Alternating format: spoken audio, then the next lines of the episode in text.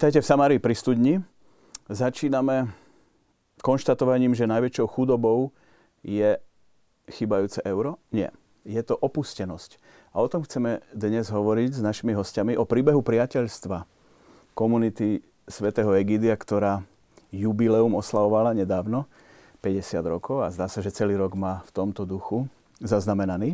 A som veľmi rád, že prišli zástupcovia tejto komunity na Slovensku do štúdia v Samárii pri našej studni Lenka Borková. Maria Dudová, Dobrý večer. a Michal Lelek. Dobrý večer. A na záver som si nechal mladého muža, ktorý je tak trocha nepísaným lídrom tu na Slovensku, lebo to tu zakladal, Slavomír Zrebný. Dobrý večer. Dobrý večer. No a pozvaní do tejto diskusie ste aj vy všetci. Vážení televízni diváci, môžete nám napísať e-mail alebo sms na tradičné kontakty, ktoré teraz vidíte v grafickom znázornení v Samárii zavinač tvlux.sk alebo 0905 60 20 60. 50 rokov. Málo či veľa? Slavomír. Akurát. Zdá sa nám, že to... Skúste nám približiť, ako to vzniklo, komunita Svetovej Egidia. A potom sa dostaneme k tomu, čím teda vlastne sa zaoberá a aké sú jej aktivity. Mhm. Tak boli 60. roky v Ríme, rok 1968, kedy bolo veľa rôznych takých, by som povedal, aj revolučných hnutí a študenti vychádzali na ulice a bolo veľa manifestácií a vieme, že v tom 68. aj tu u nás sa diali veci, okupácia a tak ďalej. Čiže aj v Ríme to tak akože vrelo, môžeme povedať, a hľadali sa také nejaké východiska, že ako ísť ďalej. No a vtedy 18-ročný študent Andrea Ricardi a jeho kamaráti, priatelia z gymnázia, tak si povedali, že by sa chceli stretávať pri Božom slove, viac mu tak dať váhu vo svojom živote a snažiť sa žiť toto evanelium prakticky a konkrétne vo svojom živote. Čiže začali sa stretovať na modlitbách a začali potom hľadať službu, ako by mohli poslúžiť tým, ktorí to najviac potrebujú. A začali chodiť na perifériu Ríma, kde bolo vtedy veľa utečencov a pristahovalcov. Tam sa začali venovať deťom, chudobným ľuďom. A takto akože že s modlitbou a s tým písmom v ruke a voči tým najchudobnejším, tak to začala komunita vlastne. Počas tých 50 rokov ste sa dostali do 70 krajín. Keď sme sa pred reláciou rozprávali, povedali ste mi, že 70 tisíc ľudí dokonca, ako keby teda patrí do vašej komunity, ktorí sa starajú o tých, ktorí potrebujú pomoc, ktorí sú opustení, hladní, chudobní na celom svete. Maria, vy ste boli teraz v Ríme. Eh, ako to prebiehalo všetko, tá 50 ktorá sa pripomínala? No, bola to veľká festa. Je to, je to, Slavko, veľmi dobre vyzeráš na 50 rokov. Čo je to festa? Festa je veľká oslava. Bola to naozaj veľká oslava, ktorú uh, som mala teda tú čest zdieľať uh, spoločne s ostatnými kamarátmi z celého sveta.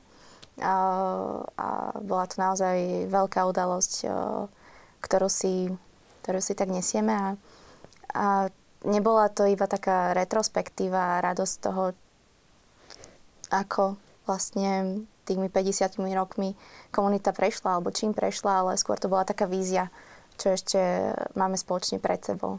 Áno, my si môžeme teraz aj pozrieť krátke video z tejto oslavy 50 ktoré poprosím režiu a nech sa páči. Kto má pocit, že by k tomu tak, chcel povedať? Tak 11. marca 2018, to bolo nedávno, pápež František nás prišiel navštíviť do Baziliky Santa Maria v Trastevere, to je taká časť Ríma, kde naša komunita má centrum. Tak, tak to prišiel, ako vidíte, vítali ho členovia a priatelia komunity svätého Egidia.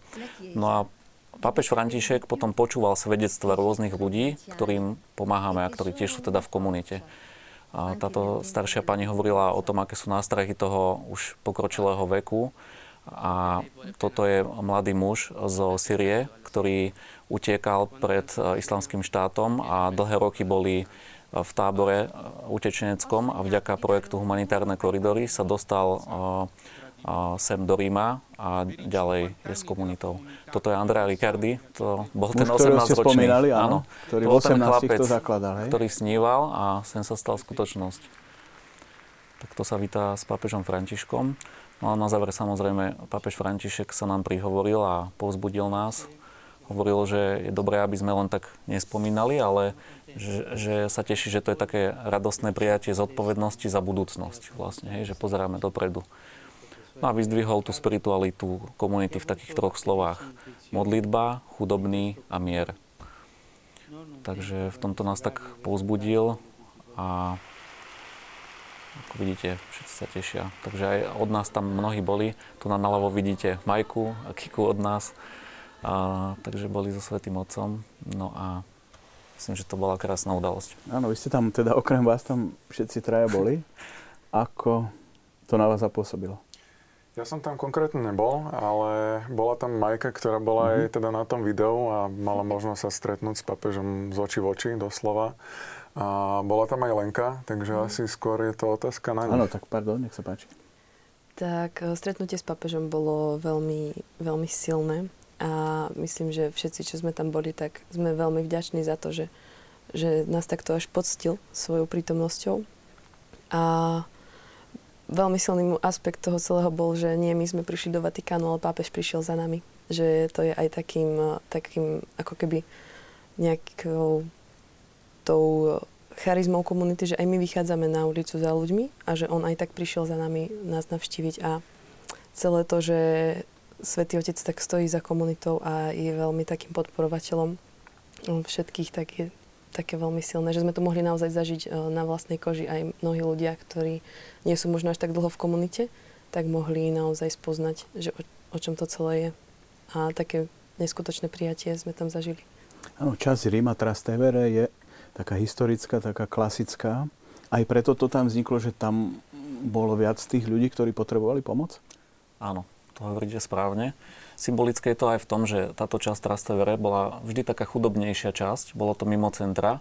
No a aj v tých uh, prvých rokoch kresťanstva v Ríme, tak tam, boli, tam bol Pavol, tam bol Peter, tam vlastne niekde v tých uličkách, ktoré vyzerali určite inak, ale tam niekde sa stretávali aj tí prví kresťania v Ríme. Čiže to je také aj pre nás symbolické. No a preto vznikla tam komunita, pretože, ako hovoríte, že bolo tam veľa chudobných ľudí, bola to chudobnejšia štvrť.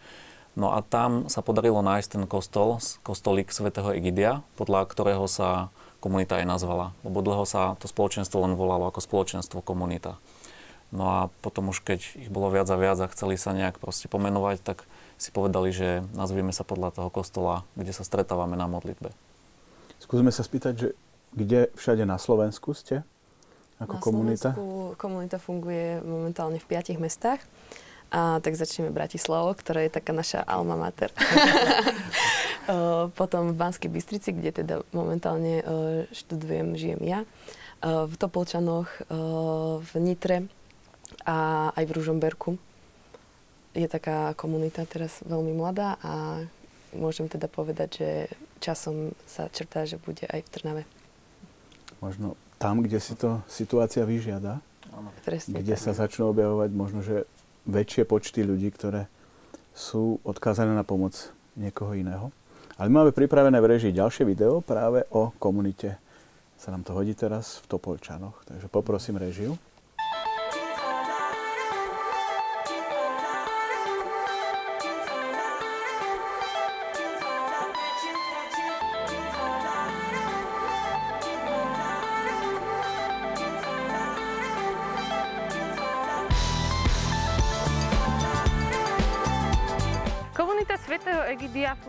Celom svete a teraz vám predstavíme tu našu v Topolčanoch.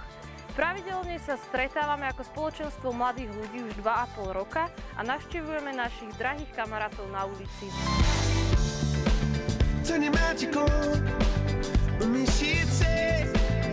Základom našej komunity je modlitba a vzťah s Bohom. A väčšina ľudí, ktorí sa stretávame a chodíme takto slúžiť, e, sú veriaci ľudia, ale máme aj mnoho kamarátov, ktorí nie sú veriaci alebo sú iného vierovýznania. Ale myslím si, že na tom nezáleží, pretože nie je hlavné byť kresťanom, ale byť dobrým človekom.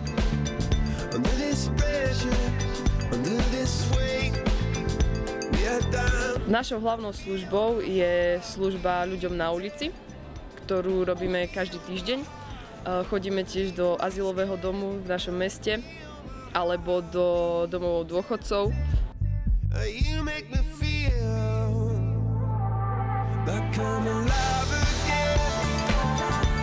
Títo ľudia nám pomáhajú. Sú to zlatí ľudia, ktorých mám strašne, strašne rád. pre týchto topolčancov, žocharov majú moc spravili a nikdy na to nezabudnem.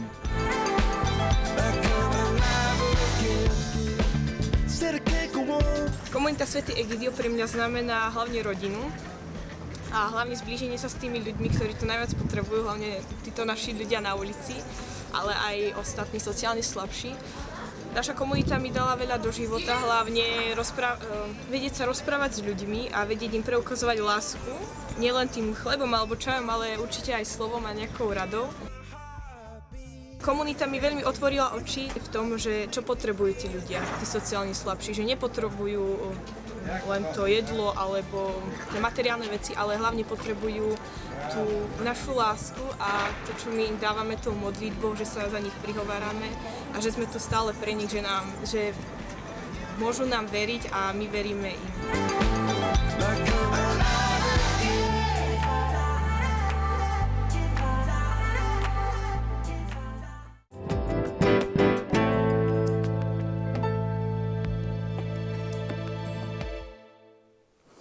Vyzeralo to nádherne, tak optimisticky, ale vieme, že nie vždy to také samozrejme je. No už ale poďme teda sa ponoriť do tej vašej spirituality. Také tri hlavné piliere. Modlitba, spoločenstvo a služba. Skúsme o tom pohovoriť teda. Modlitba, to by si trúfal? Tak môžem ja.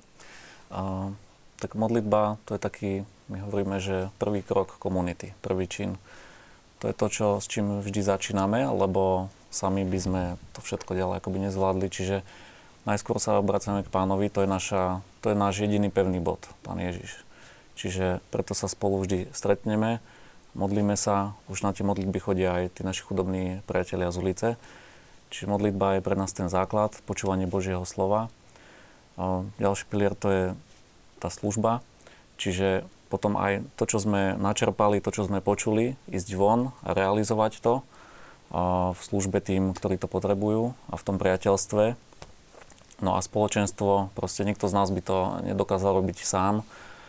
Takže berieme to tak, že my sme akoby taká rodina v podstate, no a spoločne, spoločne to žijeme a včetne tých teda ľudí chudobných, tiež ich pokladáme za členov našej komunity vlastne. Aj... No, tam bolo pekné na tom videu, mm. kde ste nazvali tých ľudí, ktorým pomáhate, drahými kamarátmi. Mm. Čiže naozaj, aj, ako sme už konštatovali, že nejde len o to materiálne, ale o to, Áno. že My... si ich vypočujete, že sa s nimi rozprávate mm. a že teda im dáte najavo istý záujem, ktorý oni pociťujú ako veľký nedostatok, zdá sa. Mm, často tá káva alebo chlieb, ktorý donesieme im na ulicu, tak e, nie je cieľom. Vlastne nikdy nie je cieľom, ale je to len taký prostriedok, ako sa priblížiť. Taká zamienka na to dostať Hej. sa do nejakej e, debaty s nimi, že je to ťažké prísť k niekomu len tak, že, že ahoj, a, ale už keď niekomu, že tak čo, dáš si kávu, nie si hladný, máme aj chleba, tak, a tak, po tých už potom... už, už aj tak uh, oni nám sami povedia, že ja si sem neprídem pre ten chlebík, ale za to, že sa chcem s tebou porozprávať. Hmm. Hm. Ale istotne sa stane, že niekto aj sa nechce rozprávať, či? A potom... Stane sa, jasné. Ale tak sme... Ako to riešite potom? Sme slobodní ľudia, takže keď sa niekto nechce rozprávať, tak nikoho nenutíme. Mm. Ale väčšinou uh, ľudia, najmä na ulici, za ktorými chodíme, tak sú... Vlastne tá samota je takým veľmi dôležitým aspektom v tom, že väčšina sa chce rozprávať a sú takí opustení. Čiže sú radi. sa možno aj, aj tam tak trošku líšime od ostatných organizácií že tá naša služba alebo tá naša činnosť e, nie je nejaký výkon, ale je to naozaj o budovaní vzťahu, o budovaní rodiny a pre mnohých suplujeme trošku rodinu. Mm-hmm. Máme tu aj fotografie. Hej. Vidíte, ako to približne vyzerá na ulici, teda tá kávička a tak ďalej. Často ľudia, ktorí okolo nás chodia, tak sa tak zastavia a pozerajú, že čo sa to tu deje.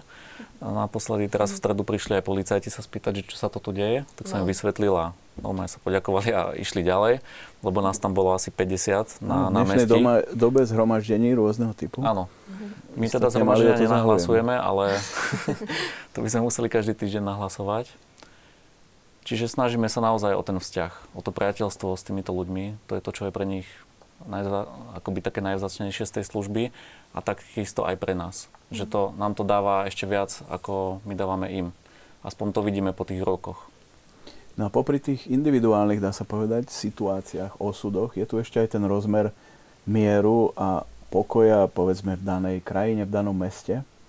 Uh, Michal, to je vaša parketa? Určite. Tak uh, mier je, respektíve vojna je matkou všetkej chudoby. Myslíme tým chudobu um, všetkého typu, nielen tú materiálnu, ale aj čo sa týka tých uh, nejakých morálnych hodnôt, vzťahov a tak ďalej a tak ďalej. A toto je jedna z dosť dôležitých uh, súčastí komunity, kedy sa snažíme, aby začiatok je samozrejme modlitba za mier. To je dosť taká dôležitá vec. No a z toho sa už vyplývajú ďalšie veci. Ako príklad takého mierového procesu, ktorý komunita sprostredkovala, je práve mier v Mozambiku, kedy dlhotrvajúca vojna, ktorá trvala 15 rokov a ľudia tam naozaj trpeli a boli tam porušené snať všetky možné ľudské práva. Tie jednotlivé strany tam vraždili ľudí v nemocnici mačetami a zbraňmi, čiže bolo to veľmi kruté. A komunita sa na to nemohla pozerať, takisto ako na každú inú vojnu. No a tam sa začali práve dlhé e, mierové roko- rokovania, kde sa prizvali všetky zúčastnené strany za rokovací stôl a spolu vyjednávali práve o tom miery. A bolo tam veľa takých náhod alebo takých zhod, z, tak, také zhody okolností, ktoré práve pomohli tomu, že ten mier sa tam naozaj podarilo presadiť, pretože samozrejme žiadna strana nechce ustúpiť. Ale práve toto sprostredkovanie mieru bol takým, takým prvotným krokom k tomu, kde vlastne je dnes Mozambik ako krajina a vlastne služba komunity tam ne, vlastne neskončila tým, že sa tam zabezpečil mier, ale práve naopak. Tá služba sa tam začala. Je tam jedna z dosť veľkých komunít, tak by som povedal možno, že aj najväčších vzhľadom k počtu obyvateľov. A táto krajina sa naozaj dostala z posledných priečok nejakej, nejakých zaostalých krajín na tie popredné miesta je jednou z krajín, ktorá má najvyšší rast a na, najviac sa rozvíja v dnešnej dobe. Vlastne minulý rok bolo presne 25 rokov od e, uzavrenia mieru v Mozambiku a ľudia to tam veľmi oslavovali, pretože ten mier je naozaj dôležitý. Tá vojna tam trvala 15 rokov, čo si nevieme predstaviť ani tu v Európe, keďže druhá svetová vojna bola krutá, to je pravda, ale trvala len zo pár rokov a nie 15. Áno, ste aj teraz prítomní v niektorom z ohnízk svetových žiaľ, ktoré existujú? vojnových? Komunita je prítomná. A, je teda prítomná v týchto takých mierových rokovaniach ako a politická inštitúcia je prítomná v krajinách v Južnej Amerike, Východnej Ázii a v mnohých krajinách Afriky. Ne, neviem teraz úplne presne menovať, ale je to 15 až 17 krajín, kde takto komunita je prítomná. A takou odpoveďou vlastne nie len to, že, že ten pôsobí ako nejaká apolitická Mm, stra- e, inštitúcia alebo nejaký mediátor, ale taktiež e, ako môžeme my priniesť nejaké ovocie e, mieru je, je aj modlitba mieru, ktorú, ktorú robíme a, a, a aj naša akoby otvorenosť, inakosti a, a nezabúdať na to, že, že mier nie je samozrejmosťou a budovať ho medzi sebou je to, čo vlastne my sa snažíme každý, každý deň žiť. Na Slovensku to možno ani tak nepociťujeme, ale naozaj ani nevieme, čo to máme keď tu môžeme žiť v relatívnom miery a to, tak. To, to, čo to je, sme trochu spoznali cez našich kamarátov, ktorí prišli z Iraku, a, ktorí boli utečenci a utekali pred islamským štátom. A proste sú to naši kamaráti, dokonca niektorí z nich chodia do našej komunity a pomáhajú aj ľuďom bez domova. No a oni nám rozprávali o tom, že ako to celé prebiehalo, ako to bolo, čiže až to stretnutie s nimi a to sprostredkovanie tej ich skúsenosti nám dalo taký lepší pohľad na to, že čo to bolo. Čo tá no, vy ste je. spomínali aj tzv. humanitárne koridory. Áno. To je... na to máme aj video pripravené, takže uh-huh. poprosím režiu, keby nám to mohla sprostredkovať. Nech sa páči. Tak humanitárne koridory je jeden z projektov komunity Svetého Egidia. Je to projekt na akoby za, je to projekt na pomoc utečencom ktorí utekajú pred vojnou, pred islamským štátom. Tu navidíte zbombardované mesto Homs, tam netreba ani nejaký komentár. Tí ľudia sa proste dali do pohybu a toto sú nejaké... Tu máme grécko-macedónskú hranicu. Áno. To sú nejaké archívne zábery z tých a, presunov. Ako vidíte, celé rodiny sa presúvali s malými deťmi. Ja tiež som bol v tom tábore Dobova v Slovensku a videl som to na vlastné oči, že tie rodiny ako takto putovali. Tu nám máme zase v Libanone zábery, ako vyzerá taký utečenecký tábor. A to je práve problém, ako Michal hovoril, že oni sú tam roky. Pozrite, tie deti nechodia do školy, majú problém. A táto o, ich mamina o, rozpráva o tom, že keď no. predstavila si, že tu naozaj nemajú budúcnosť a že musia proste odísť, ale keď si predstavila, že idú cez to more na tej malej loďke, kde často sa stane, že, že sa potopia a hovorí aj o tom, že keď videla zábery tých utopených ľudí, že proste nevedela nabrať odvahu na to, aby proste odišli a išli do toho, lebo sa bála o tie svoje deti.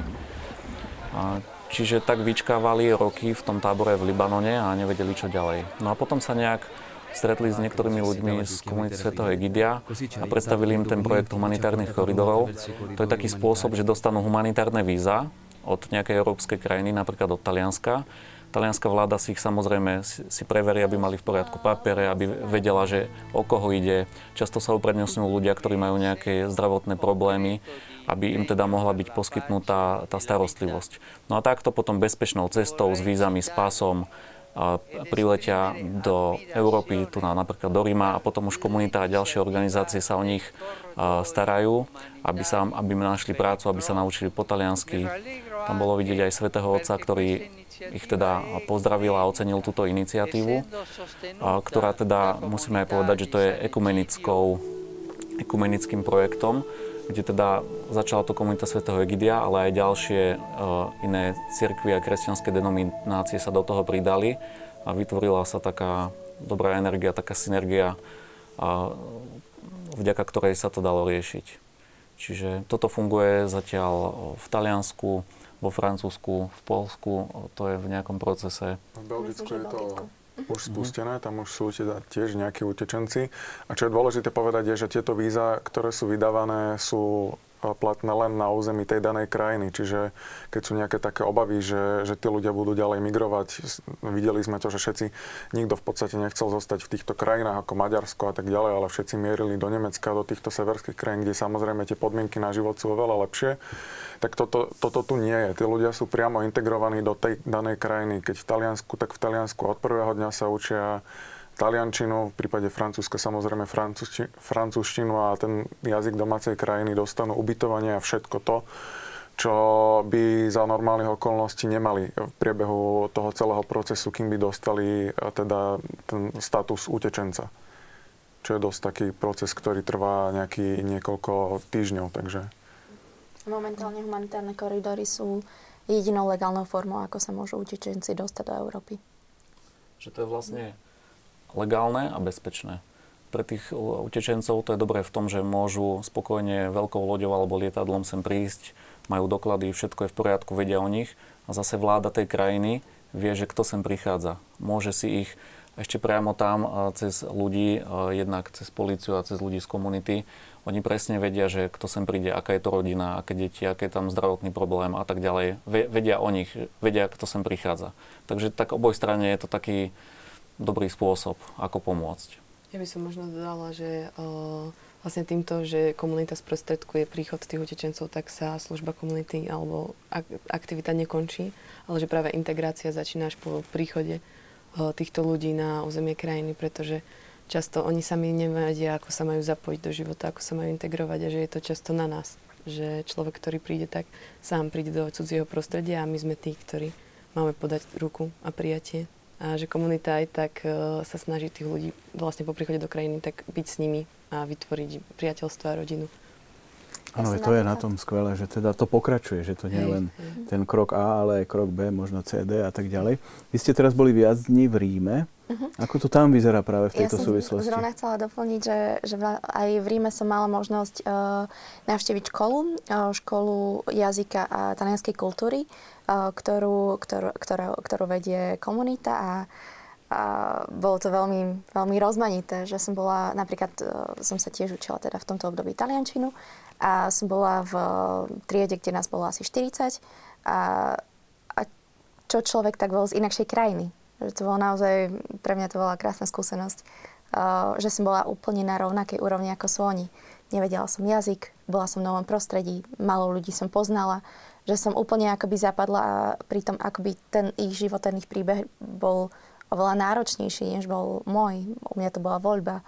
U nich to boli tie okolnosti úplne, úplne inakšie a netrúfam si povedať, aké náročné. Ale tam v tej triede sme sa naozaj vyrovnali a, bolo krásne mm, s nimi vytvárať tiež priateľstva a spoznávať tie príbehy. Možno naši diváci, kým nám napíšu nejaké otázky, pripomínam znova kontaktné údaje samarizavinačtvelux.sk alebo 09 05 60 20 60. Aký je vlast, ako by ste charakterizovali takého Egidiovca? Človek ako vy?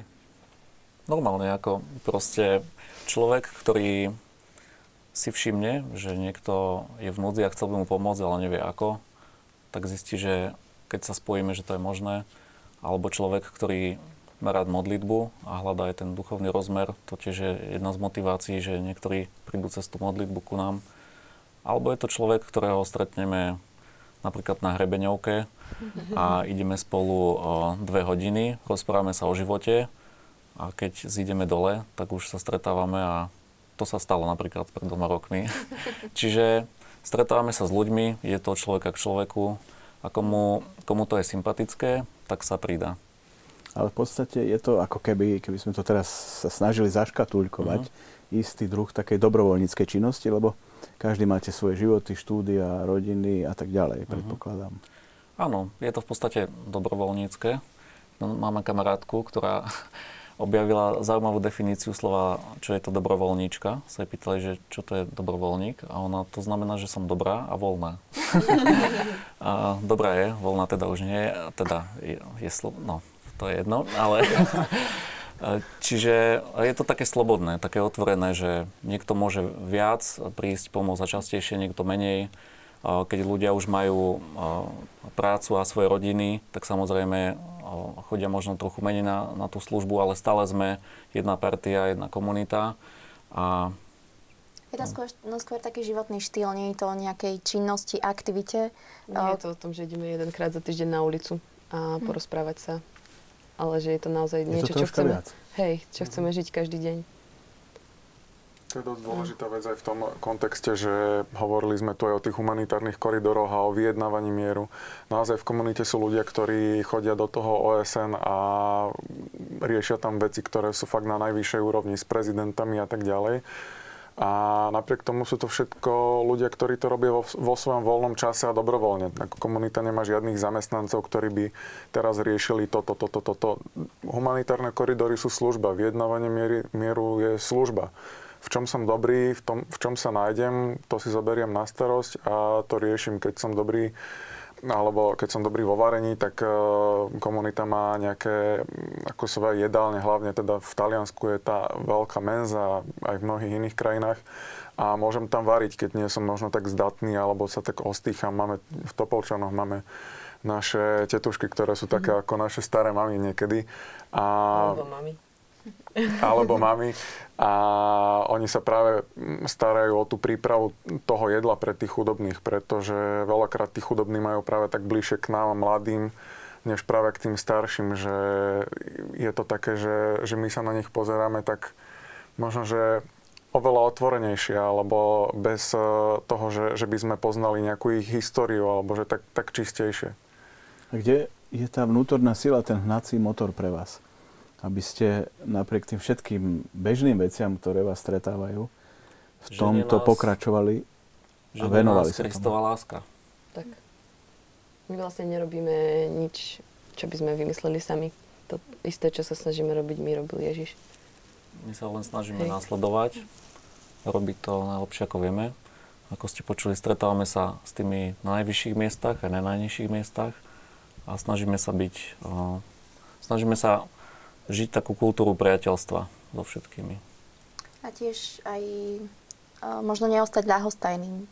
Že vidieť uh, potreby druhých, výjsť zo seba uh, a otvárať sa. Mm. A vidíme, že popri tom sa niekedy dejú aj také rôzne malé zázraky. Napríklad, keď sme hovorili o tom, že ako sa uzatvoril mier v Mozambiku. Tak to je, to je si ťažké vôbec predstaviť, že jak sa toto dá spraviť, mier. Hej, vieme, že OSN má nejaké, na to nejakých úradníkov a tak ďalej. No to jednoducho, to bolo dlhé ročné úsilie, kde tí naši starší kamaráti z komunity, ktorí už sú aj skúsenejší a majú aj iné kontakty, tak proste pozývali tie znepriateľené strany do Ríma, do toho nášho centra. Tam si vždy takto sadli, ako my tu sedíme za stôl. Tam ich ale bolo veľa, lebo tam bolo viacero tých znepriateľených strán a postupne sa snažili rozprávať, hovoriť, ako by sa dalo, čo by sa dalo. Takých stretnutí bolo veľa. Môžem napríklad jednu takú pikošku povedať, a, ktorá sa tam stala, že už tie rokovania dosť tak gradovali a ne, nešli akoby dobrým smerom. Ale ešte predtým musím povedať, že komunita robila popri tom aj také pomocné projekty. Napríklad ľudia z Mozambiku mohli napísať list týmto, týmto šéfom, generálom, prezidentovi a tak ďalej, ktorí boli medzi sebou vo vojne. No a ľudia jednoducho napísali, prečo chcú mier a že naozaj prosia a tak ďalej. A toto poslalo strašne veľa ľudí, tie listky. No a v tej rokovacej sále tam bola taká presklená vitrina a tam boli, bola plná tých lístkov. No a v jednom momente, keď to bol myslím nejaký generál, už mu rúpli nervy, už proste videl, že to nemá zmysel ďalej debatovať, tak tam proste hodil papiere a odchádzal, odchádzal z tej sály a ako odchádzal, tak posunul tú vitrínu, ju zhodil na zem, ona sa rozsypala. No a vtedy e, sa tak akoby zastavil a sa pýtal, že čo to je, čo sú to za listky, tak mu vysvetľovali vlastne pozadie tých lístkov, že to píšu ľudia z Mozambiku. A on sa zohol, zobral jeden ten lístok a keď ho čítal, tak úplne ako keby zamrzol, lebo on zistil, že to písal jeho otec, ktorého už veľmi dlho nevidel. Ktorý žiadal o mier. Ktorý žiadal o mier jeho. Tak potom sa tak nejak to predýchal, zase si sadol za ten stôl a pokračovalo to. No, zišli by sa vaši ľudia, alebo možno aj vy konkrétne teraz v Sýrii, zdá sa. Sú prítomní aj tam. No, lebo tam to je niečo podobné, keď hovoríme o rôznych tých, dá sa povedať, častiach toho konfliktu. Ďalšia taká vec, ktorej sa venujete, alebo taká vaša známa symbolika sú Vianočné obedy. Prečo práve na Vianoce? Asi aj preto, že teda títo ľudia sa cítia najviac osamelí a aj z toho máme pripravené fotografie, tak nech sa páči. No tak, jak sme spomínali, tak uh, tvoríme rodinu. A rodina sa stretáva obzvlášť na Vianoce. A preto je pre nás aj Vianočný obed takou, ano, naše biskupy vidíme, že takou tam boli. krásnou udalosťou, ktorú, teda, na ktorú sú pozvaní uh, naši priatelia aj teda biskupy a arcibiskupy. Je to teda udalosť, ktorá sa deje na Vianoce. Toto je konkrétne minuloročný Vianočný obed, ktorý sme mali 27. decembra. Začíname spoločne Svetou Omšou a potom sa presúvame ku slavnostnému stolu a spoločne stolujeme. Je to naozaj ako rodina zasadne k jednému stolu, tak my s kamarátmi tiež takto zasadneme k jednému. Že tam tak naozaj padajú rozdiely medzi tým, kto slúži, kto je pozvaný, kto sedí za stolom. Máme to teraz uh, aj s uh, kultúrnou vložkou. Na vysokej úrovni. Na vys- Zrejme teda úrovni. tie obedy organizujú vaše komunity aj v iných mestách Áno, a v každej, častiach sveta. v každej, každej komunite na Slovensku a samozrejme aj v celom svete. Tento rok dokonca je uh, také výročie, že 35. rok, kedy vznikli uh, Vianočné obedy. A e, my to teda v Bratislave robíme u Františkanov v už spomínanom, v spomínanej bazilike Santa Maria in Trastevere. Dokonca sa slávi Vianočný obed vnútri v nej, kedy sa otvárajú teda brány baziliky aj na tento účel. A pre nás je to takým vyvrcholením toho roka a priateľstva s chudobnými ale zároveň to nie je nejaká ojedinelá akcia, pretože oni vedia, že už o týždeň v stredu sa vidíme a zase sa vidíme. Mm. Čiže my sa vydáme a akurát ten Vianočný obed je takou hostinou, takou oslavou priateľstva. Čiže väčšinu tých ľudí tam poznáte. No všetkých, ľudia, všetkých, všetkých. Áno, Jasné. všetkých, jasné. A oni Tam už sa niekedy... tešia, fotky. Aj, niekedy už v lete, pozvánky. už v lete sa nás niekedy pýtajú, že či máme termín. Ten termín sa snaží vždycky byť e, čo najbližšie k Vianociam. Ten najčastejší dátum, ktorý sa tam opakuje, je toho 25.12. E, v Bratislave to nie je celkom tak možné, pretože ako vieme, Bratislava je mesto ľudí, ktorí, ktorí sú z rôznych kutov Slovenska a každý je na tie Vianoce aj doma. Takže preto je to v Bratislave až toho 27. Ale to vôbec nevadí na tom. V niektorých mestách je to pred Vianocami, napríklad v Topolčanoch to bolo, myslím, že 22. Bystrica 21, mm. alebo tak 22, nejako. ale predtým dva roky v Topolčanoch bolo 23. že naozaj Áno. deň pred mal to, byť, mal to byť priamo v tom, v tom centre Vianoc. A tiež takým zvykom, ako Majka povedala, je, že to býva v tých kostoloch. Bolo to tak na Ukrajine, je to tak pravidelne v Taliansku, že tie lavice všetky sa dajú na bok dajú sa tam stoly a vlastne priamo tam sa slávi teda ten, ten vianočný obed. Áno, divák Vlado nám zareagoval, pýta sa, kde v Banskej Bystrici je komunita. A v ktorom čase sa dá navštíviť, píše, že žije zo 61 eur. V Banskej Bystrici, zdravím Vladimíra, je uh, komunita, ako komunita sa stretávame v kostole svätej Alžbety, v, vlastne na námestí, na Dolnej ulici a stretávame sa každý štvrtok o štvrtej po Svetej Omši, ktorá je vlastne po štvrtej Svetá Omša, po nej sa stretávame, pripravíme chleby, kávu, pomodlíme sa, ideme do ulic, čiže vždy štvrtok o štvrtej nás tam určite nájde. Ďalšia diváčka píše, že v období 2001-2002 navštevovala v Ríme v Trastevere jazykový kurz a viedli ho práve členovia vašej komunity.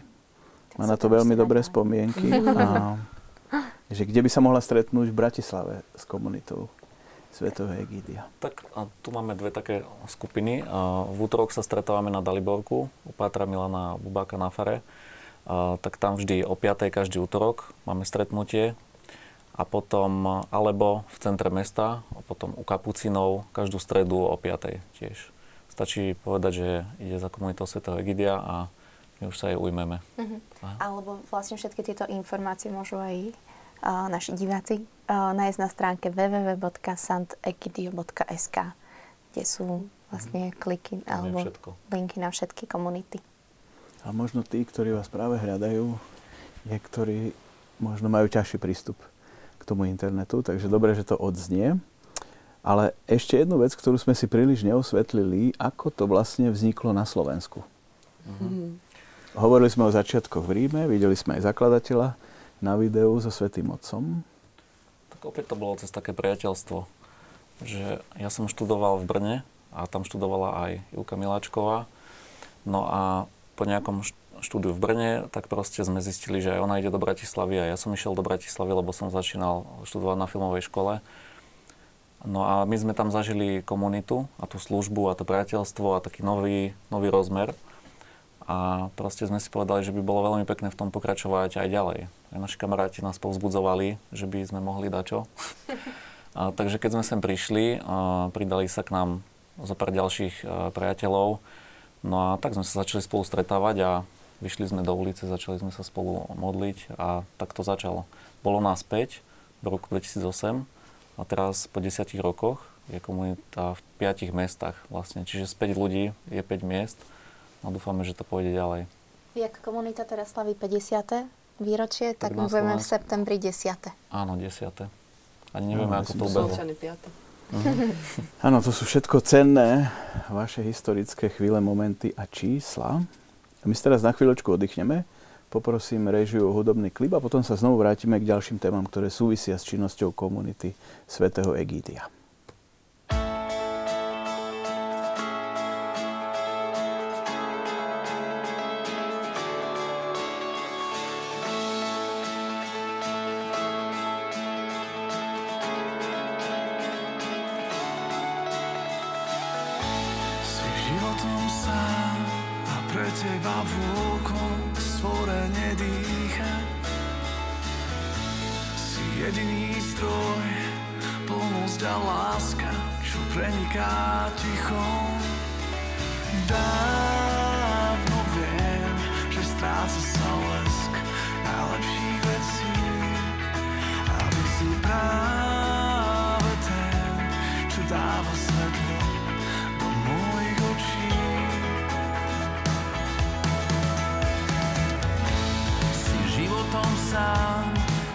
teba vôkol stvorenie dýcha. Si jediný zdroj, plnosť a láska, čo preniká tichom. Dávno viem, že stráca sa lesk najlepších vecí a ty si práve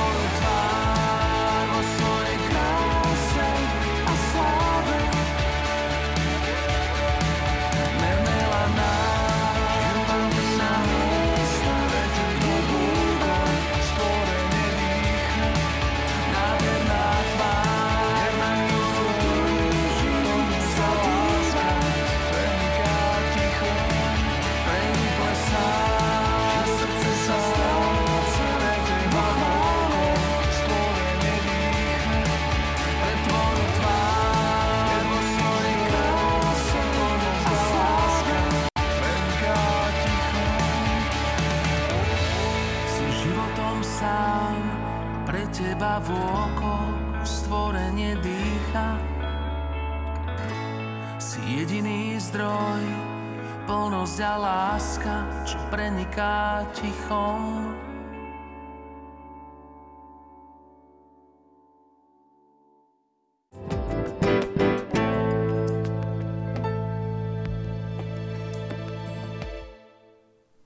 Komunita Svetého Egidia má množstvo aktivít. Hovorili sme o tom, že sú tu aj ostatné služby. Čo by to mohlo byť? Čokoľvek, kde je treba pomôcť, alebo kdekoľvek Máme je z toho niekto, aj fotografie, poprosím Mhm. režiu. kdekoľvek je niekto Ostatné služby. osamotený. Nech sa páči, povedz, môžete okomentovať. Ja, juha. To je Majka tam vzadu. Tak, uh, tak toto je z útulku Svetej Luizy. Uh, to máme akorát taký, že piknik a rozlučkovú party. Uh, potom sa útulok Svetej Luizy presúval do inakších priestorov. Uh, čo to je vlastne útulok Svetej Luizy? Uh, je to taký uh, dom, kde sú dlhodobo chorí bezdomovci alebo chudobní, ktorí sa ktorí tam ostávajú na preliečenie, niektorí sú tam dlhodobejšie. Opekačka v Banskej Á, Bystrici. opekačka. Aha. Vlastne tak ako organizujeme ako komunita vianočné obedy, tak aj opekačky alebo také pikniky sú tiež niečím, kde vlastne sa tak všetci stretneme. A, a tak proste spolu strávime čas nie, po obede, niekedy skoro celý deň. Začíname tiež svetovom show spolu a potom sa presunieme. A tak proste sme spolu ako rodina, ako priatelia. A je to celé také veľmi slobodné, priateľské, uvoľnené. A tiež už naši kamaráti z ulice alebo tak rôzne sa tešia, čakajú na pozvánky a donesieme gitaru, hráme, spievame. Proste život. Život.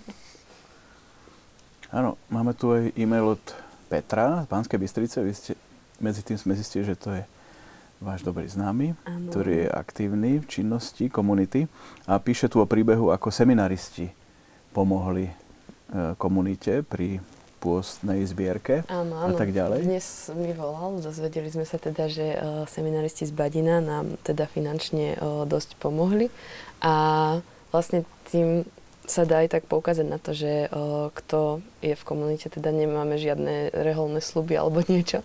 Uh, sme ako laické spoločenstva, v komunite môže byť naozaj každý a keď si niekto netrúfa ísť do ulic alebo priamo do kontaktu s ľuďmi na ulici, s chudobnými, tak môže vždy uh, prispieť nejako inak, či už finančne, ale hlavne teda modlitbou, o, nejakým s tým, že na nás vôbec myslí, že že keď si netrúfa prísť do kontaktu uh, s ľuďmi na no, ulici. nie každý si tak, na to trúfne, hej, že, že, tak ale ak... snažíte sa ho nejak, povedzme, aj povzbudiť, že niečo mu vysvetliť alebo podporiť ho, aby to prípadne prekonal, keď je to tak Jasné. na hrane? Uh, ako to už bolo spomenuté, tak uh, keď si netrúfa do tohto kontaktu, môže prísť do kontaktu s nami. A, a my teda už uh, príjmame všetkých, viete, tak uh, kľudne. Alebo máme veľa kamarátov, ktorí nám uh, napečú, uh, že zoberieme ľuďom na ulici nejaké koláče alebo niečo, že dá sa pomôcť naozaj rôznym spôsobom. A aj my teda v Bratislave nemáme iba službu orientovanú, orientovanú na chudobných, ale tiež chodíme do domova dôchodcov alebo do plaveckého štvrtku, do romskej osady. Sú to také rôznorodé. Tiež chodívame niekedy aj do väzníc. Mm. V Bystrici sme tak chodili, viem, že aj, aj v Topolčanoch, v Nitre tiež. Takže tá služba je naozaj rôznorodá a každý si nájde to svoje.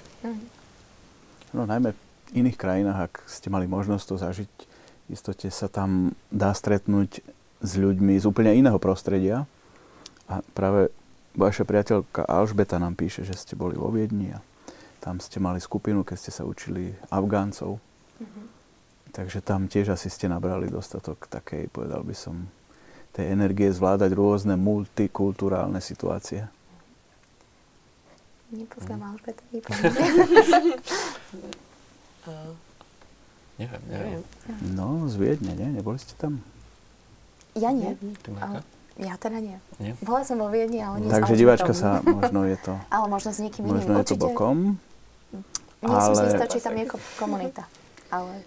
V každom prípade u nás, keď pracujete uh-huh. na Slovensku, tak väčšinou stretávate domácich ľudí, Slovákov, kým vaša komunita, ktorá povedzme pracuje vo Viedni alebo v Ríme, stretáva rôzne národnosti. A v tom je asi aj ten rozdiel, že, že možno niekedy aj jazykové vybavenie a všetky tieto veci, zohráva to nejakú úlohu? Mm. Určite. Keď sme boli v Ríme na ulici, alebo v New Yorku, alebo tak, tak tam stretávate celý, celý svet, ľudí z celého sveta. Bežne sa mi stalo, že som stretol bezdomovca, ktorý vedel 4 jazyky, len tak ich sypal a proste... No, ale to je aj povahou tých miest, že Rím a New York je niečo iné ako Bratislava a predsa len tá povaha našej krajiny a hlavne po tom komunizme, kde sme boli uzatvorenou krajinou a nemohli sme len tak cestovať a nebolo tu nejak veľa cudzincov, tak v podstate my z toho sa ešte tak nejak dostávame a sa to tak akože uvoľňuje a už tu je aj viac iných ľudí, ale proste tým je to asi dané, že my stretávame najmä Slovákov, ale sem tam stretneme aj niekoho, ja neviem, z Ukrajiny alebo, alebo tak, ale tu ich nie je až tak veľa. V Ríme sme stretali obrovské množstvo cudzincov, aj Slovákov sme tam stretli. Pre mňa bolo takým najsilnejším zážitkom práve keď sme boli minulý rok v Ríme, že my sme prišli do Vatikánu na službu. A tam ako je to námestie okolo sú všetky tie, je tam takéto stĺporadie. A z tej jednej strany, ako sme prišli, vtedy ešte tak pršalo a pod, medzi každým tým stĺpom, kde bol ten voľný priestor, tak tam bola nejaká skupinka ľudí, ktorí tam boli s nejakými spacakmi a naozaj boli z rôznych krajín, boli tam nejakí Maďari, a tie príbehy tých ľudí, Poliaci samozrejme, a tie, tie príbehy boli väčšinou také, že no, prišiel som sem za prácou a nejak to nevyšlo, niečo nevydalo a skrátka som sa dostal na ulicu, nemám teraz na cestu späť a som tu, čiže toto sú také tie príbehy. A aj u nás je to o tom, že tí ľudia sú síce Slováci, ale tie príbehy sú tiež také, že, že veľakrát sa stretávame s takým tým odsudením, že oni sa za to môžu sami, ale naozaj ten človek, ktorý ide v dobrom za prácou niekde do Ríma alebo do nejakého väčšieho mesta a zostane tam, alebo niečo sa mu tam nevydarí, alebo ho oklamú a podvedú, tak to nie je jeho vinou. A mnohokrát aj ľudia na ulici, to sú ľudia, ktorí, s ktorými sa rozviedla žena, bol to nejaký taký všelijaký nešťastný rozvod, a to je dosť veľké percento práve prípadov a tí muži zostali na ulici, pretože nemali nikoho, nemali ku komu ísť. Tam sa začali kopiť možno, že ešte nejaké dlhy a potom nie divu, že vlastne prepadnú alkoholu. Mnohí ľudia sa na to pozerajú tak, že, že tí ľudia na ulici, že tí bezdomovci sú v kuse naliatí a že a čo im tam, jak im môžeme pomôcť, že však to sú alkoholici a berú to tak s takým odstupom a s takým, s takým odsudením. Ale tak ako by sme sa my správali, keď, alebo čo by sme robili, keby sme zostali na ulici, nemali by sme nič, nemali by sme ku komu ísť, komu zavolať, kto by nám pomohol. Odkázaní len sami na seba a vonku by bola strašná zima, tak mm, veľa ľudí, keď má nejaký problém alebo prežíva nejakú čas, ťažkú situáciu, tak si e, dá jednoho frťana, aby sa možno ukludnil alebo aby trošku zahnal tie zlé myšlienky. A keď som v takej situácii každý deň 24 hodín, 7 dní v týždni. My si to vlastne ani nevieme úplne predstaviť. Presne tak. A, že alkohol je často tým najlepším priateľom týchto ľudí na ulici a jeden kamarát z komunity z Ríma mi povedal takú myšlienku, že alkohol je ich najlepším priateľom a našou úlohou alebo našou snahou je stať sa lepším priateľom, ako je to víno, to čučo. Áno, ako to riešite? Lebo častokrát sa stáva, že títo ľudia práve žiadajú o financie. Mm. Aké sú vaše nejaké prístupy alebo zásady v tomto? My sa snažíme stále byť otvorení voči všetkým, čiže ktokoľvek môže prísť. Teda nikoho nesúdime, snažíme sa všetkých prijať, ale samozrejme, keď vidíme, že niekto s tým má vážny problém, tak dajme tomu, že nejak ľudsky to chápeme, ale snažíme sa tomu človeku vždy naznačiť, že, že, že to je proste problém, najmä, najmä pre neho a potom aj proste pre to, pre to spoločenstvo, lebo e, nedá sa už tak porozprávať a tak ďalej. Čiže snažíme sa im trošku dávať aj také zrkadlo a oni tak postupom času na to aj sami prichádzajú a často na tie stretnutia prídu akože, že sú v pohode. No a čo sa týka tých peňazí, tak e, to je jedna z takých zásad, že keď takto ideme spolu v stredu, tak peniaze nedávame, lebo to by sme to by nedopadlo dobre, aby sme chodili ako pokladnička a o to nám nejde. Nám ide o tie vzťahy, o to priateľstvo, čiže tak. Keď už niekto potrebuje riešiť nejaký problém, tak skôr sa to snažíme tak individuálne. Že napríklad jeden pán má teraz šedý zákal na oboch očiach, naša kamarátka Zuzana sa s ním tak lepšie pozná, tak už s pánom Milanom chodí po akože vyšetreniach, vybavila mu kartičku, vybavila mu operáciu, o mesiac ide asi na operáciu, potom pôjde do toho útulku Sv. Luizy. Čiže ona mu to tak nejak zabezpečila, sem tam si pomôžeme. No a potom už keď vieme, že je nejaký konkrétny účel a čo treba, tak vieme aj zohnať proste tie financie, ale nedávame ich len tak. Divák vás pozdravuje zo Spojených štátov. Jan, že ako vnímate činnosť Svetovej egídy a komunity práve tam? V New Yorku? Áno. Uh, tak tam som mal to šťastie, teda, že som uh, mohol byť nejaký čas a ja som sa s nimi stretával a zažil som tam tú ulicu v New Yorku. Tak tam sú už 25 rokov. No a je to tam teda také, že keď idete, je, je zaujímavé ísť po 5. Avenue a sa ktorá je taká jedna z najbohatších ulic na svete a vidíte tie krásne butiky a pozlatené výklady a pod nimi ležia často ľudia, ktorí nič nemajú. Takže veľmi tam cíti ten kontrast. A tiež je také špecifické, že tam stretávate ľudí z celého sveta, ktorí prišli do New Yorku možno za prácou alebo tak a nejak to nevyšlo, tak zostali sami opustení na ulici. No a, ale tá podstata je tá istá. Proste snažiť sa prijať tých ľudí, pomôcť je treba, spoločne sa stretávať. Čiže duch je ten istý a keď som tam bol aj na modlitbe alebo s tými ľuďmi, tak som mal pocit, ako keby som bol tu v Bratislave, akurát, že to bolo po anglicky. No. Jeden z divákov píše takto, a to je zaujímavé. Čo robíte okrem toho, že roznášate bezdomovcom chlebičky? Bývam, bývať mám kde, jesť mám čo, ale som sám. Stačí prísť. Stačí prísť a porozprávame sa, môžeme spolu e, tráviť e, ten čas, pretože to naozaj není o tom chlebe, o tej káve, respektíve o tom čaji, ale je to hlavne o tom rozhovore. Že to jedlo to je naozaj len taký prostriedok. Tí ľudia naozaj, hlavne v Bratislave, tých možností, kde sa najesť, je neskutočne veľa. V tých menších mestách je to horšie, ale napriek tomu vždycky sa k tomu jedlu dá dostať a ten jeden, jeden chleba za týždeň je naozaj fakt akože minimum z toho sa človek naje možno tak na, na pár chvíľ, ale nejak ho to nenaplní, kdežto naopak ten rozhovor a to priateľstvo to, to pretrváva. a som tu teraz a mám nejaký problém a mám nejakého kamaráta, na ktorého sa môžem spolahnuť. Prípadne na, s niektorými máme aj kontakty vymenené, že môžeme spolu komunikovať aj v rámci toho celého týždňa, alebo keď sú nejaké individuálne potreby, tak vieme to riešiť.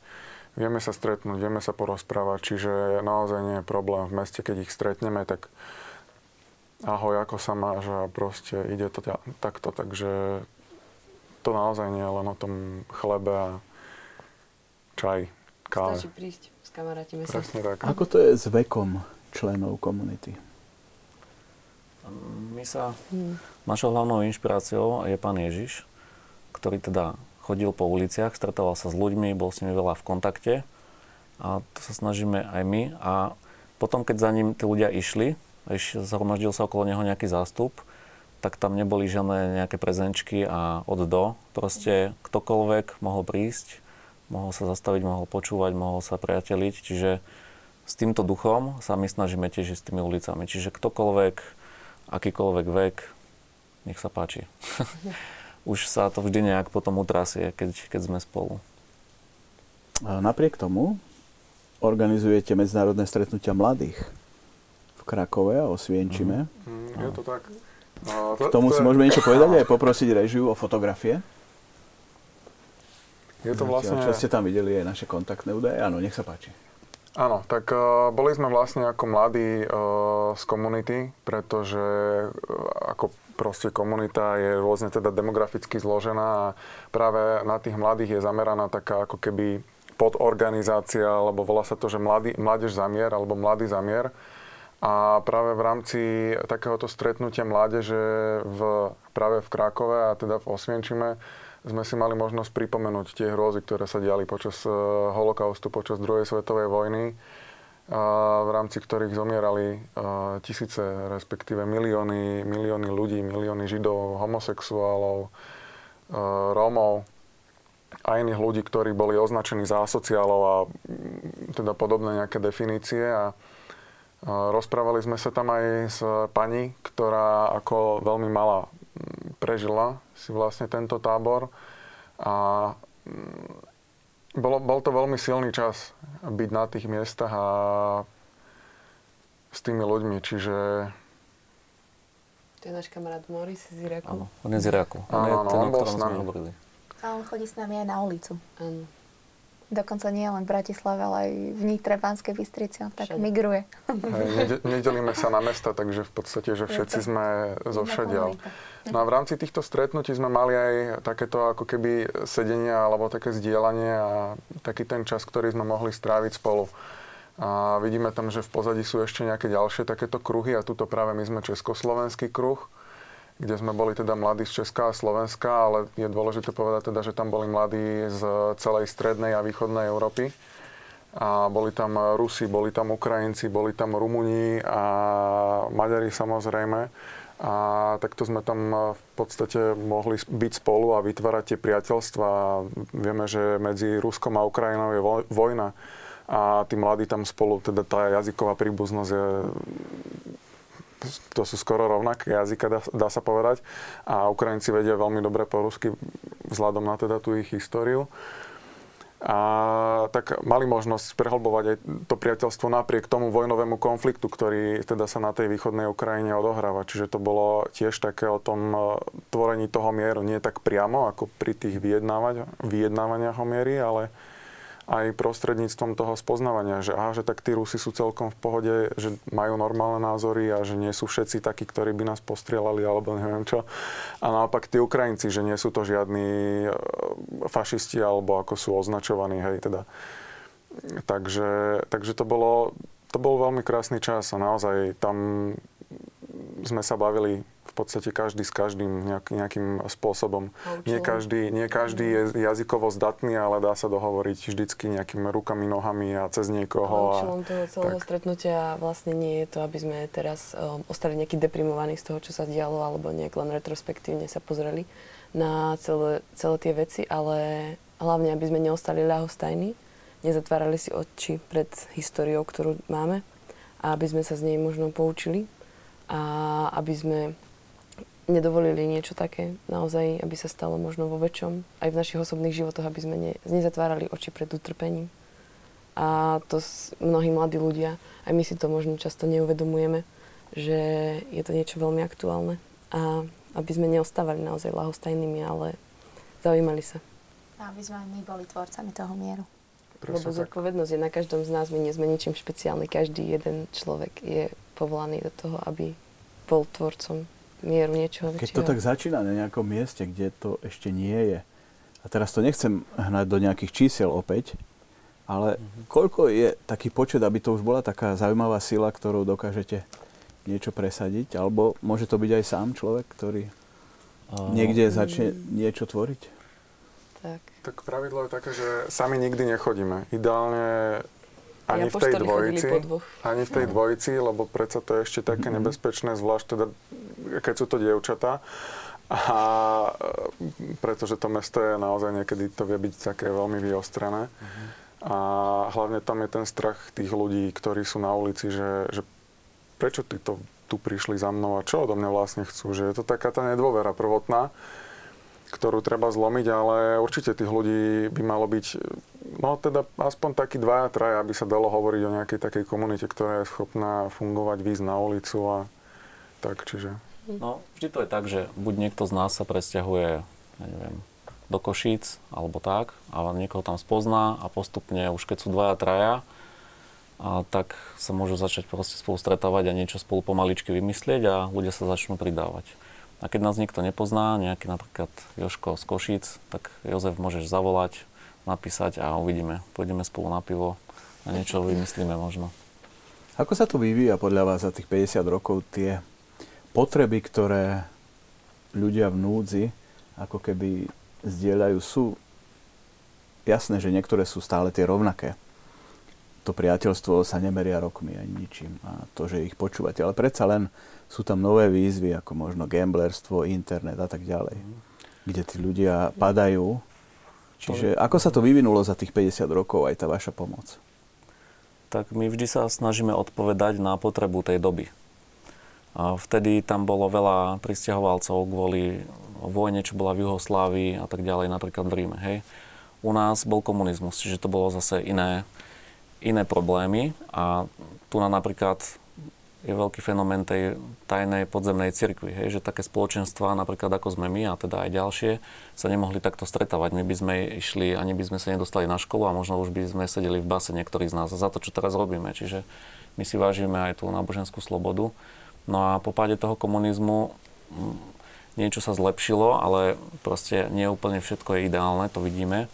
No a začalo pribúdať stále viac a viac ľudí bezdomová, pretože mnohí prišli o prácu a tak ďalej.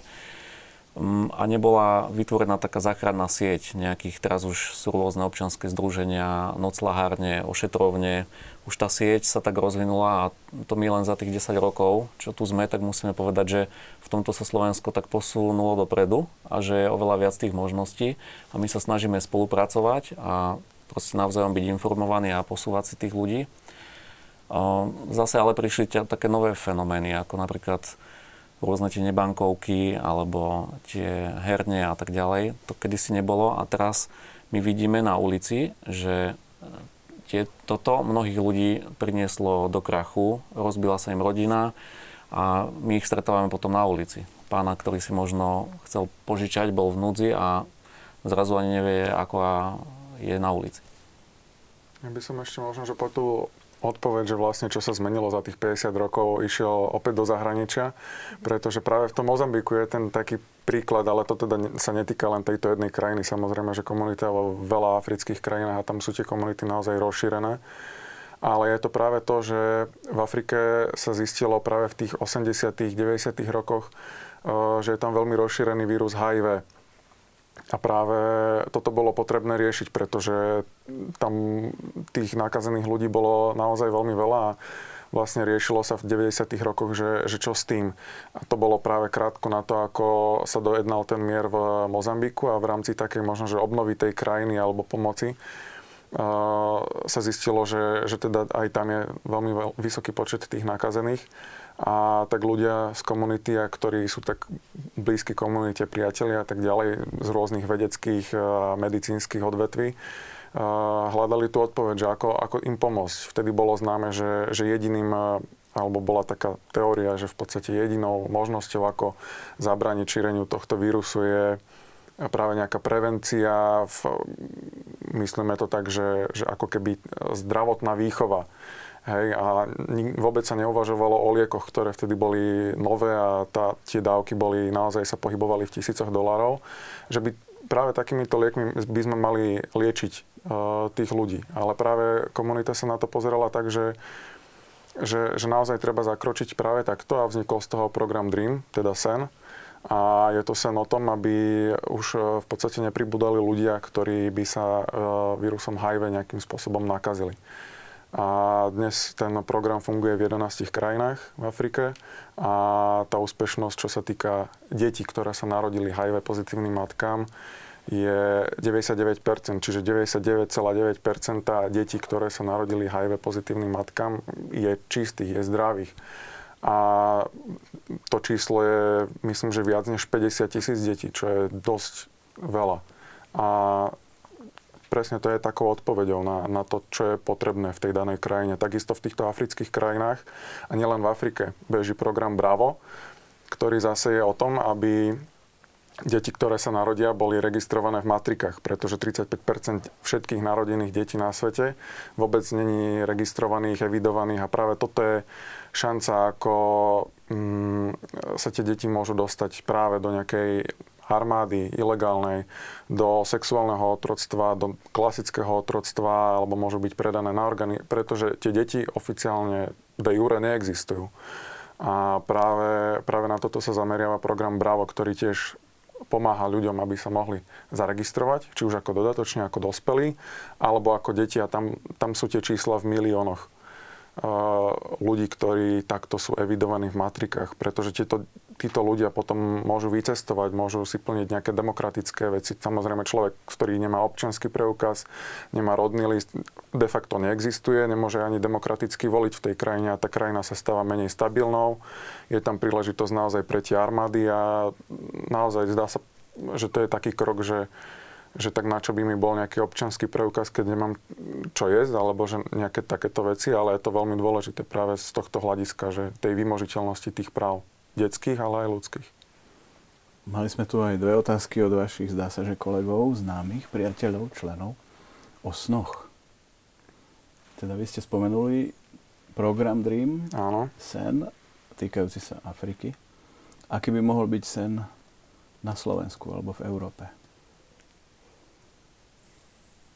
A tu už teda hovoríme o vízii po 50 mm. rokoch do tej ďalšej 50 a samozrejme aj ďalšie. Aby sme zbúrali predsudky, ktoré sú, pretože na tých predsudkoch to celé stojí a padá, že keď mm, máme predsudok voči niekomu, kto je biely, čierny, žltý, tak je to o tom, že sa na toho človeka pozerám len cez to, že akú má farbu pleti, alebo keď je utečenec, tak keď sa niekto topí v mori, tak spýtam sa ho, že tak v akého Boha veríš? Modlíš sa k Allahovi alebo k nášmu Bohu?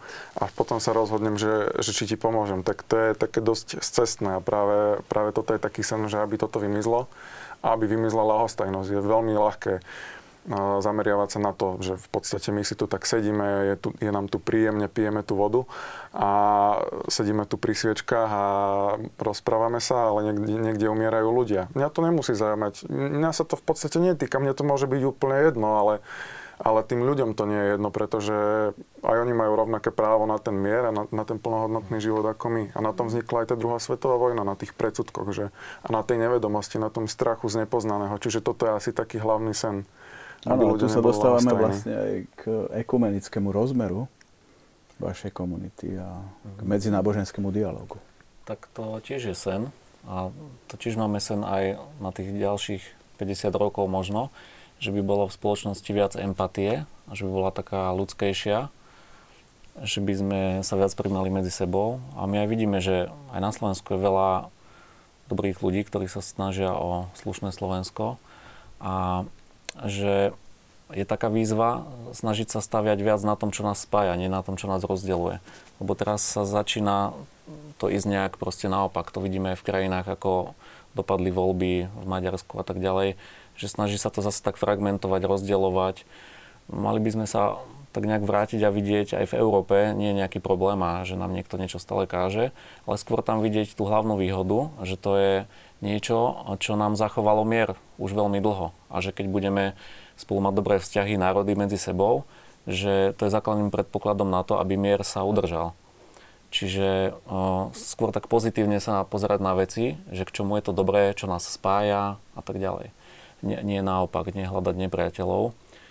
No a čo sa týka toho ekumenizmu a medzináboženského dialogu, tak to je akoby súčasť toho. Hľadať to, čo nás spája, nie to, čo nás rozdeluje.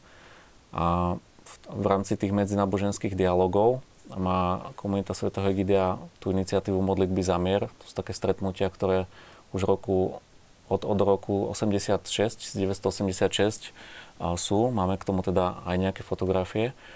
A prvý s tou iniciatívou prišiel vlastne Jan Pavel II, ktorý v Asizi zvolal to medzináboženské stretnutie prvé v roku 1986 a stretli sa tam lídry viacerých náboženstiev. Teda... Áno, máme k tomu aj fotografie, poprosím režiu, modlitby mm-hmm. za mier, preto ste sa otočili. Áno, nech sa páči. Áno, áno, ďakujem. A, takže... Už ich tam máme? Tam sa stretnú, a, to sú naše baby. Tešia sa. No a takto to napríklad no, vyzeralo Asisi, minulý rok. Je to v Asizi, bolo to 30. výročie. Bol tam pápež František, boli tam zástupcovia o, proste islámu, o, boli tam nejakí proste rabíni, boli tam rôzni zástupcovia kres, kresťanstva. No a tam sa snažia budovať to priateľstvo, tú jednotu sú to také rôzne stretnutia, kde sa rozoberajú aj aktuálne témy a ľudia sa, hľada, ľudia sa snažia hľadať taký spoločný jazyk. A napríklad, že možnosti mieru na, v Syrii. Áno, a máte tam potom, je tam kardinál, rabín, imám a tak ďalej. A snažia sa spolu viesť dialog, ľudia sa do toho môžu zapojiť. Na konci je taká krásna ceremonia, kde všetci tí, ktorí sa toho zúčastnia, tak sa snažia tak nejak vyjadriť tú túžbu po jednote a potom, aby to priateľstvo aj medzi tými národmi a náboženstvami lepšie fungovali, fungovalo. A tam sa tých lídrov náboženských zide tak 300 približne. Oni keď sa vrátia domov po celom svete a sa snažia túto kultúru tohto ducha, priateľstva a jednoty aj medzi tými svojimi šíriť, tak to zvyšuje predpoklad, že ľudia sa viac budú znášať, že, budú viac, doká, že dokážu spolu viac žiť a že to, že sú rozdielní, nebudú vidieť ako problém, ale skôr možno ako aj nejakú, takú akože niečo, čo ich môže obohatiť navzájom.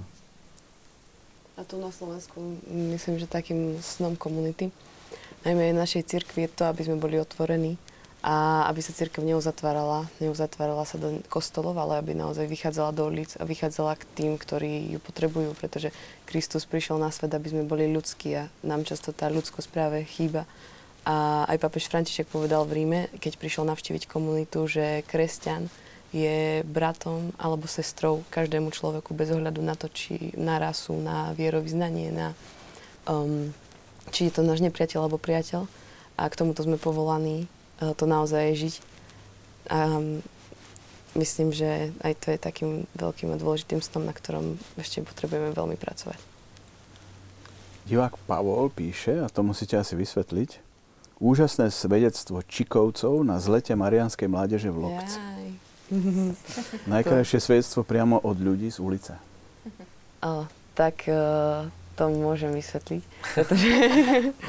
Um, taký príklad v záverečnej fáze áno, relácie. tak uh, aby som objasnila, tak Čikovci sú uh, naši chlapci z ulice, sú, je to taká partička uh, cigáňov a oni sú takí veľmi akční a cez leto sme mali ako komunita takú workshop, prednášku, niečo na mm, stretnutí Marianskej mládeže a zobrali sme ich, vlastne tam bol tam s nami aj uh, Moris, uh, náš kamarát z Iraku.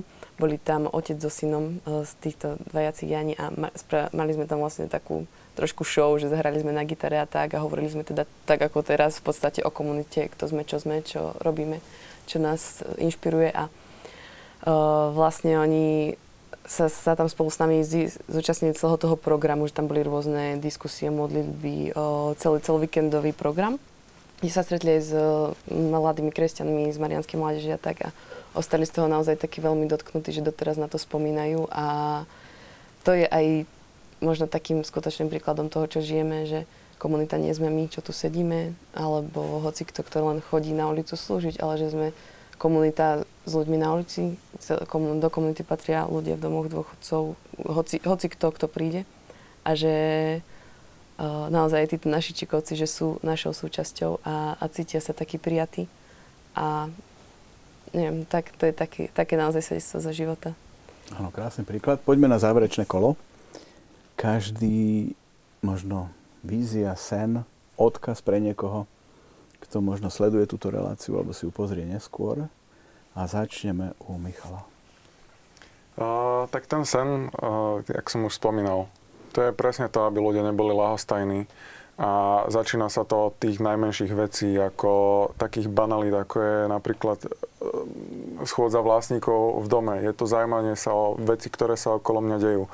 Vo väčšom je to potom nejaké aktivizovanie sa v rámci mesta. V ešte väčšom meradle je to naozaj ten záujem o problémy, ako sú vojny, prečo sa toto deje, prečo sa toto deje.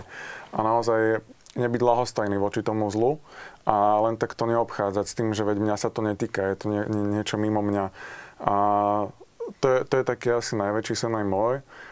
A asi, asi toľko by som k tomu povedal, že myslím si, že to je, to je také najdôležitejšie. A hlavne, a hlavne kresťania, že napríklad vidíme to aj v Evangeliu, že tam neboli ľudia, ktorí sú uvádzaní ako nejaké naše príklady, že, že tak išiel si za svojim cieľom a takto sa pozeral pred seba priamo čiaro a išiel cez mŕtvoly, ale sú tam práve uh, príbehy ľudí, ktorí sa zastavili a ktorí pomohli tomu chudobnému, ktorí išli naozaj za tou spravodlivosťou a išli naozaj do toho s tou láskou aj voči tomu nepriateľovi. Čiže, čiže asi to je také. Lenka. Ja by som sa chcela poďakovať všetkým ľuďom, ktorí nás akokoľvek podporujú a ktorí sú či už aktívnymi členmi alebo mm, takými, ktorých možno nevidno na uliciach, že si to veľmi vážime. A tak ktokoľvek bude chcieť medzi nás prísť, tak je vítaný a nebojíme sa žiť odvážne. Mária?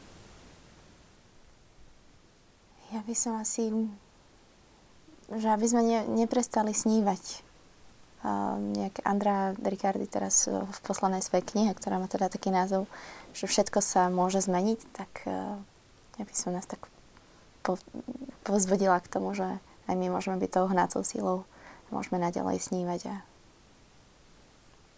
Slavomír. Pán Ježiš povedal, že čokoľvek ste urobili týmto mojim najmenším chudobným bratom, mne ste urobili kým sa s nimi akoby tak stotožnil. A pre nás je to aj spôsob, ako sa s ním stretnúť. Tak možno len, aby sme nemali strach, aby sme mali odvahu vykročiť a stretnúť sa s Ježišom aj takýmto tajomným spôsobom, cez chudobných a cez tých, ktorí potrebujú pomoc. Áno, myslím si, že tak toto bola relácia, ktorá istotne zaujala mnohých, ktorí stretávajú ľudí opustených na ulici a len tak prejdú a možno na budúce sa zastavia a porozmýšľajú, čo ďalej, čo s tým, alebo možno zajdu za vami sa poradiť, ako s tým, keby chceli pomôcť a tak ďalej, lebo mnohí istotne majú s tým možno nejaký prirodzený problém, alebo ostých, alebo niečo, čo im v tom bráni. Takže tomto si myslím, že sme ukázali aj všetkým ostatným, ako s tým naložiť, ako ďalej, že sú možnosti. No a myslím si, že môžeme len poďakovať aj menom televíznych divákov za vašu činnosť, za tých 50 rokov komunity svätého Egidia a tešiť sa na ďalších 50, na ďalšie rozširovanie, možno aj na Slovensku do tých ďalších miest, kde istotne by ste sa zišli, ktoré ešte nemáte obsadené z pohľadu činnosti komunity a držíme vám palce a ďakujem pekne za účasť v štúdiu, Márii, Lenke, Slavomírovi a takisto aj Michalovi. Ďakujeme pekne. Ďakujem. Ďakujem aj vám, vážení naši televízni diváci a priaznivci relácie v Samárii pri studni za pozornosť, za odkazy a teším sa na stretnutie niekedy opäť na budúce.